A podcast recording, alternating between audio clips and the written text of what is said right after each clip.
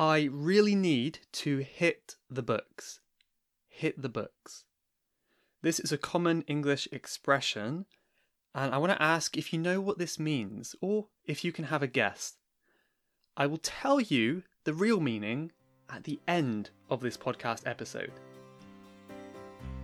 Welcome to the Level Up English podcast, the best place to come to practice the English language, learn about the British accent and culture, with me, your host, Michael Lavers. Hello, welcome back to my podcast. Thank you very much for being here today. I really hope you're doing well. It's been yet another week in quarantine here in the UK, and I hope your situation is okay as well. And I've got a short episode today, and this is a continuation of my notes from when I was traveling. So, when I went traveling over the winter, I had a lot of ideas about using language and learning a language, and I made so many notes.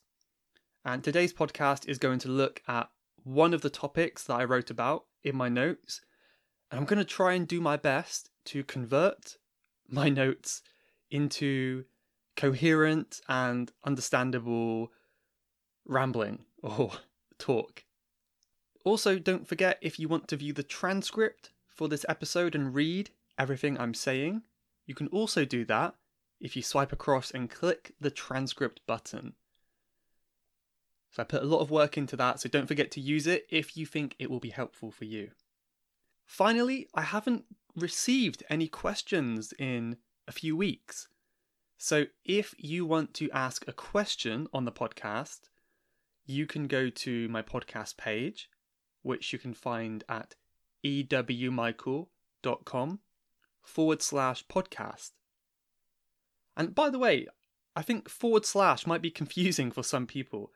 So when I say the word forward slash, I'm talking about the line you'll find on your keyboard. It's kind of like the line that's tilted forward, tilted to the right. So that is called a forward slash, and it's used in websites. You know, usually after .com, .co.uk, you've got that slash. So slash podcast at my website. At the bottom of the page, you will find an area to leave a written message or an audio message. So that would be really cool if you can leave an audio message and I can include you in my podcast as well. If there's anything you want to ask me related to English, language, whatever it is, let me know there. Okay, so today I want to talk about the difference between learning English from a vocabulary list and learning in real life. So, just as a disclaimer, just to let you know, I do, or I try to do, both of these things. I'm not saying one is all you should do, but I want to compare which one is better. So, just to give an example, you can learn from a vocabulary list. And for me, I like to make these myself. So, I use Anki, which is like a flashcard memorization software. And every morning, I kind of study my cards, my vocabulary, my sentences. And it's a good way to kind of keep the language fresh in my mind and practice the language from the comfort of your home. The other alternative, which I think you'll agree is probably better, is learning in real life. And that includes meeting people, talking to people, or even just listening to people talk. It could be like in a movie.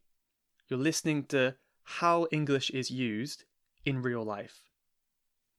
And when I was thinking about this topic, this was when I was in Japan. So I've got lots of examples from when I was in Japan. And I'll also try to do my best to kind of relate these to English as well, because this is not a Japanese podcast.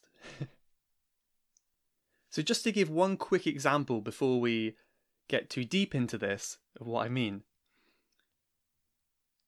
When I studied every day, I study some particular words that I think will be useful. Um, I often find sentences from the dictionary and add them to my flashcards. So then I can kind of see the structure, the grammar, the word order, things like that. I find it's been very helpful for me. But sometimes I learn things that aren't so useful. One example was the Japanese word for alight. This is one word, alight, and it kind of means to get off, like get off a train, for example. So the word was kosha, kosha. And I studied this for a while. This came up in my flashcards for quite some time, and I had it in my long term memory. I remembered it quite well. And then in Japan, I was talking to my friend, and I mentioned this word, something about getting off a train. I forget exactly what I said. And she looked kind of confused, like, wait, what? What are you talking about? And then she realized what I meant. And she kind of said, oh, that word is a bit weird. I think it's only used maybe in the news or in a formal situation or something like that. But at that point, she told me it's not so common to use it in everyday language, everyday situations. So that was kind of one quick experience with that word that kind of taught me everything I needed to know. And this can also directly relate to English as well, because we have the word alight, and no one really uses that word in English. I've never heard any of my friends talking about alighting from a train. However, if you go to the train station, you'll see that word quite a lot. So it might be a useful word to understand, but you have to understand the hidden meaning inside that word and kind of the context in which it's used. So it's used perhaps in more formal situations or by particular companies to sound smart, but maybe not in everyday English. So it often takes me just one day to remember a new word when I'm using it in real life. But when I'm memorizing and studying at home, it can take me weeks and weeks to sink it into my long term memory. So it's really it's not too hard to learn vocabulary, but the difficult thing is to know when they're suitable, when they're suitable to be used. And there are many examples of this which I'll try to talk about in English now. Even if you think about the everyday expressions we use, such as goodbye, there are many ways to say goodbye. You know, goodbye, bye, see ya, see ya later, farewell, so long. So there are just a few examples of ways to say goodbye. They all mean the same thing, but the nuance is different, the nuance. And this word nuance means a very small, subtle meaning or a change in the meaning or expression of something. Like a hidden meaning inside. So if you are just saying goodbye to your friend, maybe you'll see them again tomorrow, it would not be appropriate to say farewell. And I can do my best to describe the nuance for these words, like farewell, but the best way to learn all these different nuances and hidden meanings is to experience it for yourself and kind of see how it's used in real life. Another really common example, which I see many people having problems with, is the word mate in British English. So you can learn that mate means friend from a textbook or a vocab list. It just means friend. But you probably won't understand the nuance behind it until you spend some more time with British speakers or if you're immersed in the language in some way. And by the way, immersion can be done in the country or artificially from abroad. So don't worry if you if you can't go to an English speaking country or the UK. you can still get immersion. If you want to hear more about immersion, you can go back and see a previous episode I did on that topic. But despite the fact that mate means friend, it's often used for total strangers. Sometimes, if you use it with real friends, it can sound quite distant or strange. So, if I went to my best friend and he said, Hey mate, how's it going? It sounds a bit strange to me. It sounds like maybe he's trying to sound like a different person, or maybe he's just trying to make some distance between us. He doesn't feel so comfortable with me. Another example is if you message someone, like you message me online, and you say, Hi, mate, it can come off as a little bit rude because it's not so polite, not so formal. And so there's a lot of nuance in that one word. And yeah, really the best way to understand it is to experience it, to see people using it, try and use it yourself. Of course, I'm not saying you cannot use it, but I'm saying you have to kind of be really observant with how it is used and not just rely on a dictionary. One more example is with the word thank you. Of course, many ways to say thank you in English. Uh, thanks, thank you, thanks a lot, cheers, ta, even ta, ta.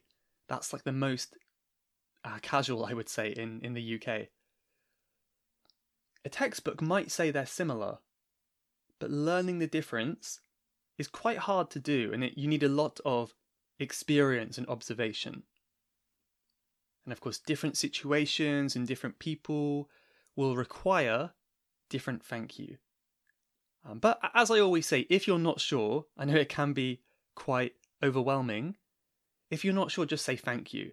you know, thank you is always, always appropriate. It's always good. Even if you're not really grateful, you might want to say that anyway. This also ties into culture as well. So it's really important, I think, to learn the culture when you're learning a language and this helps you fully understand the way the words are used. Another example, um, just relating to my experience, is before I went to Japan, I was always learning about the word anata, which means you. So, of course, when you're learning a sentence, it will say, you, know, you are kind. Who are you? Always using this word you. But when you learn a bit more about Japanese culture, you learn that this kind of directness is not so polite all the time. So they don't say the word you as much as we would in English. And that's something that I probably wouldn't know unless I spent some time there and listened to the way people were talking. So, just to kind of give a quick summary of what I said there, I think it's a good idea to supplement your learning with vocabulary lists and independent study. But, if possible, you need to experience English in its natural form to learn the nuance of each word and phrase. And this also ties into more notes that I made, and this is about context. And I think I'm going to talk more about this in the future because it's such a big and important topic But it's really, really important to have context when you're learning a language. And this is when you know you don't just learn one word alone, but learn the sentence with the word, or even better, learn that sentence in the context of a conversation or a situation.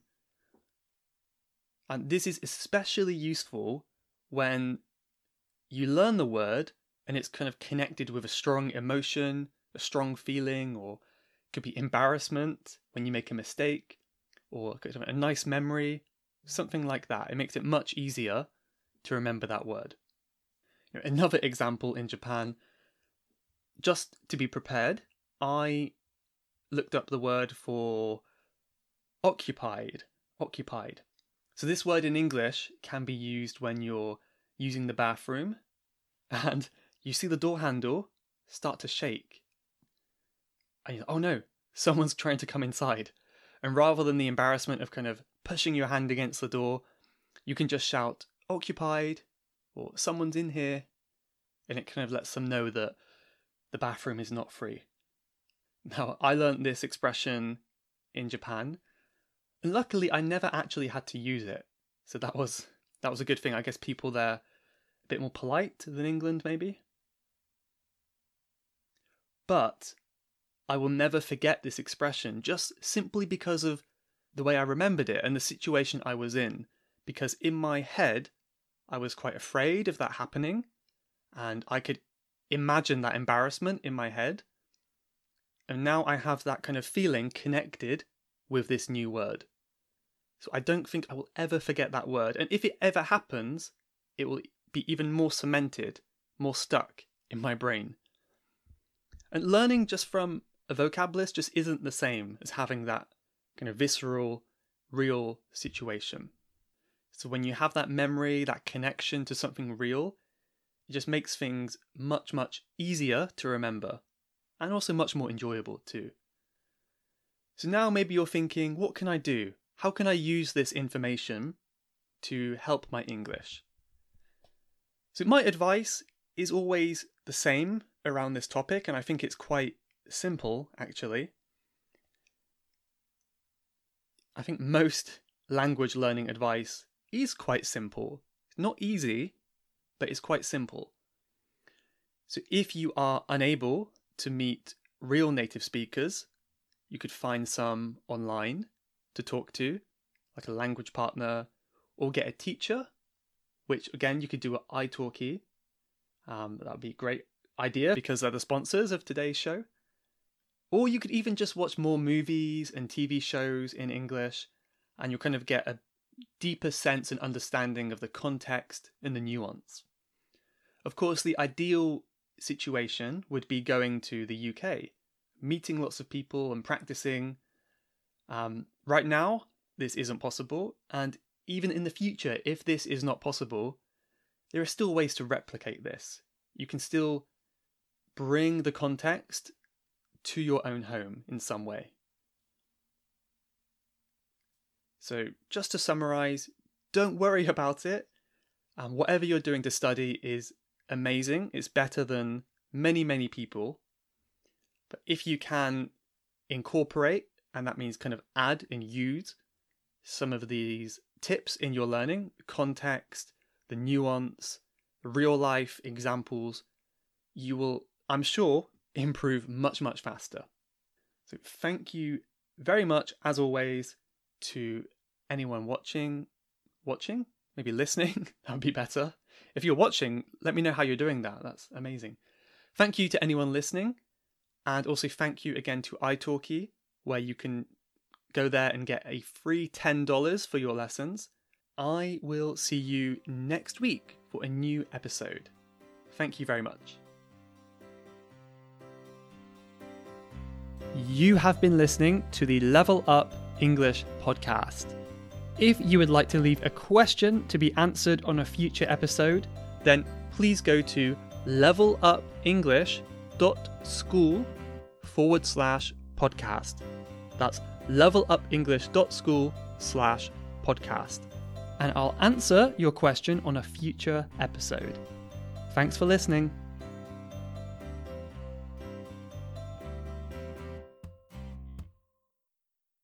At the beginning of the show, I mentioned the expression to hit the books. Hit the books.